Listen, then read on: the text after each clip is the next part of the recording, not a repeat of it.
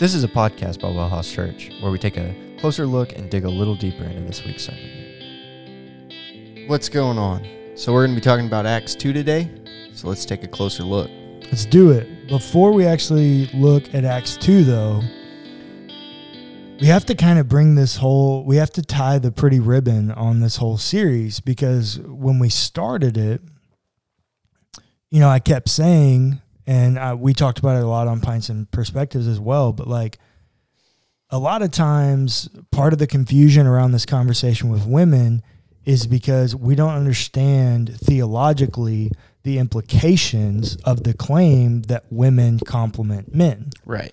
So if you say, hey, women are equal in formation but not in function, there's a disconnect there, Right. right? Yeah, yeah. And it comes with massive implications that we don't think about.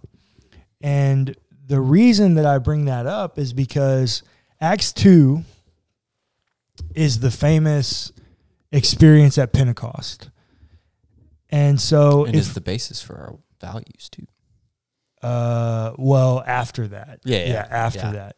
Um but if you remember, especially on Pints of Perspectives, we talked a lot about Genesis 1 and Genesis 2 um kind of fueling the fire in the Mhm. conversations. Well, there's something unique about Genesis 2 and that that's where God actually breathes life into Adam. And that's a the act of God breathing life is a show of a partial dispensation of the Holy Spirit. Mm-hmm. Every person that is breathing, if God truly is the author of life, then every person who is breathing has a partial dispensation of the Holy Spirit. Yeah. And as we go through our lives, we experience additional dispensations of grace and the Holy Spirit. When Peter does Pentecost, so that's when the final dispensation of the Spirit comes out upon all believers. The fullness of the Spirit is indwelled in the believers. That's when they begin to speak in tongues and each of their own language, but they're all hearing each other and communicating and all this stuff. And that's Peter's whole deal about, you know, everybody around's like they're drunk. And Peter's like, no, it's only nine o'clock. Like, we're not drunk. What Peter does in that moment is really important, though, Mhm. because what we don't talk about enough is Peter doesn't come up with that sermon. He ad libs a little bit, he adds and exposits and things, but that sermon is rooted somewhere. So in Acts 2, the text says, this and it begins in f- verse 14 and that's when he's addressing them. It's like it's only 9 in the morning. Like we're not drunk. Verse 16 no this is what was spoken through the prophet joel. And he quotes the prophet joel. He says in the last days it will be god declares that i will pour out my spirit upon all flesh and your sons and daughters shall prophesy. Prophecy is one of the most um, maybe prominent, like the most Christian thing or the most spiritual thing that someone could do as a leader. So to say that someone will prophesy is to say that they will be at the epitome of spiritual leadership. Yeah. Interestingly, though, look at read this entire thing. I will pour out my spirit upon all flesh, and your sons and daughters shall prophesy, and your young men shall see visions, and your old men shall dream dreams. Even upon my slaves, both men and women, in those days I will pour out my spirit, and they shall prophesy. There's an obliteration of all hierarchy here Mm. No man and woman structure, and no slave nor free structure. It's only those the dichotomy is now those who are children of God and those who are not children of God. Mm-hmm. And everyone's a child of God. It's just a question of are they embracing, are they living in the status of being adopted into the family? Yeah. Interestingly, the prophet Joel never actually gives a sin that Israel is guilty of. We don't know when it's written. Most people believe that it's somewhere around Ezra Nehemiah. The other thing that's really unique about Joel is that he seems to have access to like a ton of biblical literature. He's constantly quoting and alluding to other prophets and things.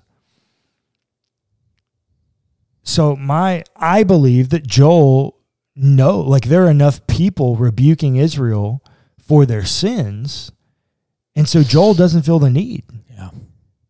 And so this part of Joel comes at like towards the end of his book. And it's it's God's response to the repentance of Joel and the people of Israel. Mm. God declares that there's coming a day in the fullness of the Spirit because of your repentance, because you've turned away and you are returning to me, here's my promise to you. This is what I'm going to do.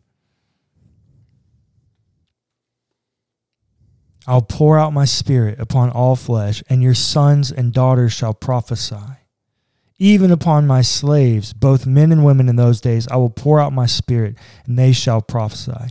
And I will show portents in the heaven above and signs on the earth below blood and fire and smoky mist. The sun shall be turned to darkness and the moon to blood before the coming of the Lord's great and glorious day. Then everyone who calls on the name of the Lord shall be saved. Peter goes on to say, today is the day. Yeah. That what Joel prophesied is happening among you before your eyes right now and will persist in perpetuity forever. That this is the day of the Lord. And this is why we still celebrate Pentecost every year. Right. The fullness of the dispensation of the Spirit yields a power in men and women like no other. Mm.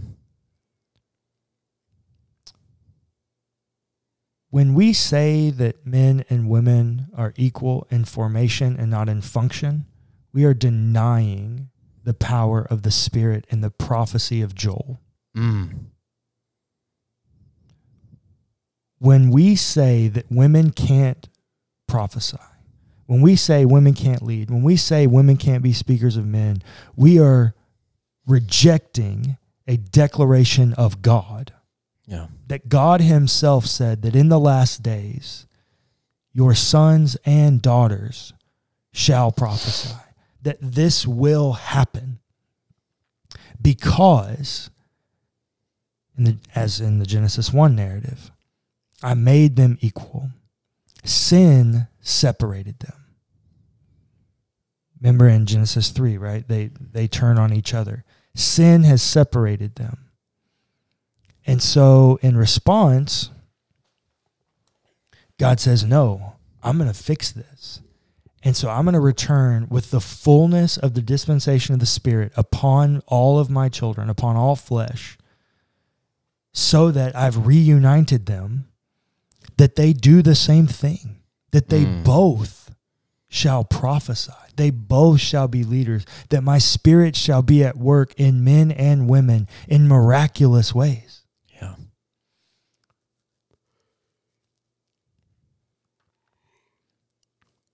This is what I mean when I say we don't think through the theological implications of what we say. Because the narrative as a whole, if if if I could sum up the biblical narrative in one way, in like the most concise, synthesized kind of narrative I could create, I would say that God so loved the world and humanity, that he made a place where he could dwell with us in, perf- in perfect unity. We let sin come into it and screwed it up. Mm. And God has spent the rest of the story trying to repair it. Yeah. Joel in Acts 2, right after the cross, are a sign of the culmination of that retribution, of that repair, because he's bringing things back into perfect harmony, getting rid of the hierarchy, getting rid of the bounds that separate us by saying, once again, just as I gave you every part of myself on Jesus and the cross as he took on all your sin. Here we are 40 days after that. And I'm going to give you, not only have I taken all of your sin, I'm going to give you the fullest impartation of the Spirit in order to right the wrongs that you've done. Yeah. To say that women are less than or can't do something is to deny declarations of God and the work of God through his spirit in people. Yeah. And so something that I, I just thought about and I think is funny is that Paul and Peter disagreed about a few things. um, Yes, they did on multiple occasions. Yeah. They disagreed on quite a bit and were flustered with each other quite a bit as well. Yes, they were. Um, but this is one issue that they actually agreed on. Um, They did. because I mean, clearly Peter here is quoting Joel, Mm-hmm. right? And uh, for Paul, it wasn't a question of whether or not they could prophesy; it's just whether they should with their head covered or uncovered, right? Correct. Um, and so it's so funny that even in the early church, in the very early beginning stages, nobody like fought over this. It was just the thing that happened, right? It, we in modern times, uh, impacted by sin and by you know inequities and things like that, we have created this kind of nonsense rule Mm, yeah. um, that further separates and divides us as humans, Yeah. um, as we tend to do with everything. Well, and and here's the thing that's so unique to me is that when I look at it, when I look at all of it, everything about the narrative,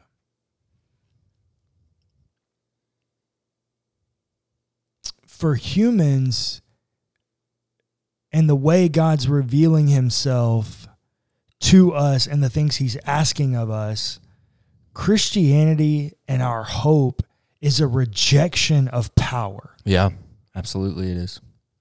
To say that women can't do something is to fully embrace a life of power Mm-hmm. because you now have power and authority over someone. Yeah, what what was that that Jesus said? The first will be last, and the last will be first. Yes.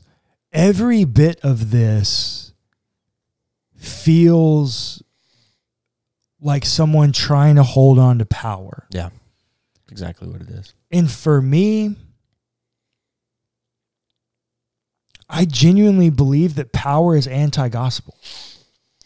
In a way, yeah, I think so. Now, we can't fully remove power from the equation because God is the supreme being of creation. Right. And so he will always be the most powerful. Sure, but even God Himself, in the form of Jesus, Yeah. So that, relinquished power. well, right? not really yeah. relinquished. Well, no, no. like, so, well, Philippians 2 would probably use the idea of relinquish, Yeah. right? Um, that would probably be the best metaphor um, for the summary of that text. But even in the way, like Jesus still came in power, He did. but power looked radically different than we ever thought. yeah, He came in power and left in power. Right. Yeah.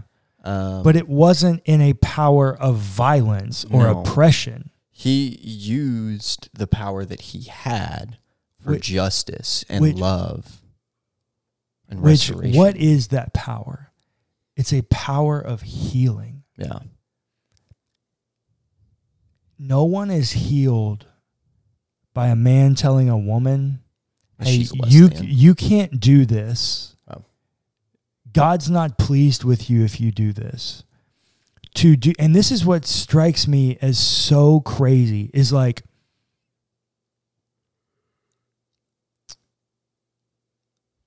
to deny a woman that right Yeah. is to deny explicitly a declaration of God. Yeah.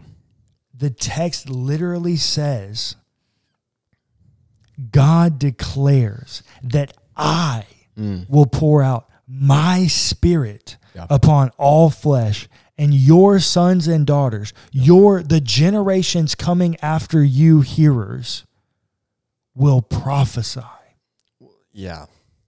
And not only are you, you know, denying a declaration of God, you're also stifling the power of the Spirit and spiritual Which- gifts. what is that in thessalonians um about stifling the spirit Mm. Yeah. yeah. um i'm trying to look it up right now I can't remember the exact wording, but yeah. uh, i'm gonna have to google it but there like Here, let me Google it. You talk. the Holy Spirit is and that's the crazy thing is like we don't do enough with the spirit.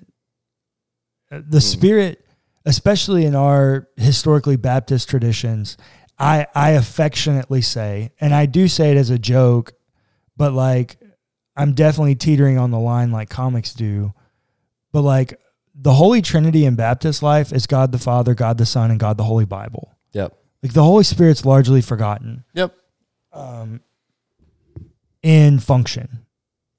Um, Um, here it is. do not stifle the Spirit. I think is the verbiage. Uh, 1 Thessalonians 5. Do not quench the spirit. Do not despise the words of prophets, but test everything. Hold fast to what is good. Abstain from every form of evil. Um, so do What not quench the spirit. Uh, verse 19 through 22.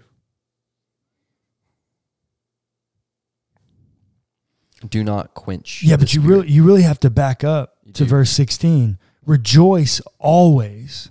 Pray without without ceasing. ceasing. Give thanks in all circumstances, for this is the will of God in Christ Jesus for you. Do not quench the spirit. And when you couple that with, you know, the uh, First Corinthians uh, 14, Mhm. right? Um, by quote quenching the spirit, you know, you're you're pushing away spiritual gifts for yourself or others, right? Mhm. Um, and by telling women that they can't prophesy, you are quenching the spirit within them, right? And that is, think about that for Well, a minute. And but you know, and it's easy to say we shouldn't quench the spirit. But like why is that so important to not quench the spirit? Because it's God's revelation in, in you. Well, what I was actually trying to get at is that when you quench the spirit, you're quenching and quench is a very powerful word. You're genuinely sucking the life out of something. Mm. when you quench the spirit, you are quenching, you are sucking the life out of the work of God. God has called sons and daughters to ministry, to vocations, to Yeah. positions that are for his good work. Mm. For anyone to tell anyone that they can't do something based upon gender Mm. Is to reject and stifle the work of God in and through the earth. Not to mention, it is the least like a pocket of heaven. Hmm. If we believe that the Spirit in us makes us little pockets of heaven as we go about living our life and doing the things that God has asked us to do, creating, recreating heaven on earth as God recreates and renews in us. Yeah. And we then renew as conduits of his creation and being. We are stifling all of that through this explicit rejection of women Yeah. because we're not embracing our fullness as a pocket of heaven because we're still holding on to power. Hmm. Power is the stifler here. Hmm. If we would humble ourselves, what is what does Micah 6 8 say? Hmm. oh, like I like love, Love mercy, act justly, and walk humbly. Yeah. If we would relinquish our need for power, Yeah. the Spirit of God, the work of God could flow through us, and our pockets of heaven would become bubbles of heaven that we invite people into. Yeah. You know, Micah 6 8 um, is probably, for me, the thing that I try to remember the most Mm. in life Mm. because, as well as like Matthew 22, Yeah. right? But um, those kind of go hand in hand for me, Yeah. right? Like they're they're alongside each other. But um, Micah 6 8 just reminds me that just because I am a white straight male um, who is a Christian who comes from a upper middle class family, that in society I hold the most power, Mm. which means I have the most power to give. Mm. Yeah. Um, Yeah. and just like Jesus did, Mhm. he had the most power to give Mm. and relinquish. So do I. And so do you. Yeah. And so do a lot of our listeners. Yeah. I think that's so true. And so to to tie the to to tie the bow on this series, ladies, I don't want to be a place that stifles you and the work of God in you. I want to be a place that empowers you. Mm. I want to be a place that empowers the work of God in you. That that Wellhouse is a place where you have the freedom to release um, the spirit in its fullness. That if I genuinely believe that the spirit is at work in us so that we can be a conduit to others, I want that present for all of our ladies at Wellhouse Church. I want that present for every Christian lady. Yeah. I want it for men too, but men have it. I don't I don't need to advocate for that for men. And this is why I say all the time that I believe that my goal, I believe that my charge is to create a place of equity Hmm. for women. Because even in the narrative, right, it's so shocking to me that Joel includes slaves Yeah. the two major or two of the three major hierarchies in the ancient world are obliterated in this moment. Hmm.